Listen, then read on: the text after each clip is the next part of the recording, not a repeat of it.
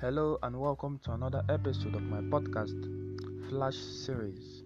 And I'm your host, Max Francis. And today I'm going to be talking about running.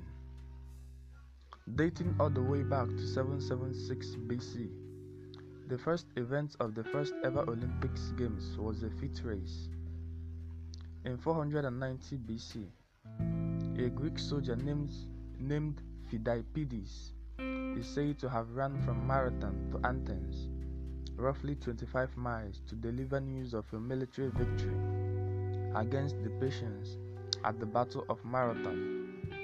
The story goes that he kneeled over and died immediately afterwards.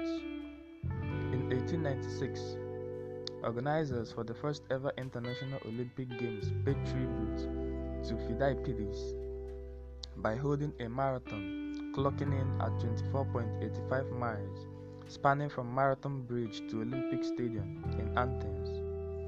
Although only 9 out of 25 brave entrants finished the race, it inspired the first ever Boston Marathon the following year in 1897. It wasn't until 1908, however, when the marathon was first established as 26.2 miles at the London Olympics. Then, 13 years later, the International Amateur Athletics Federation officially declared the marathon to be a 26.2 mile distance.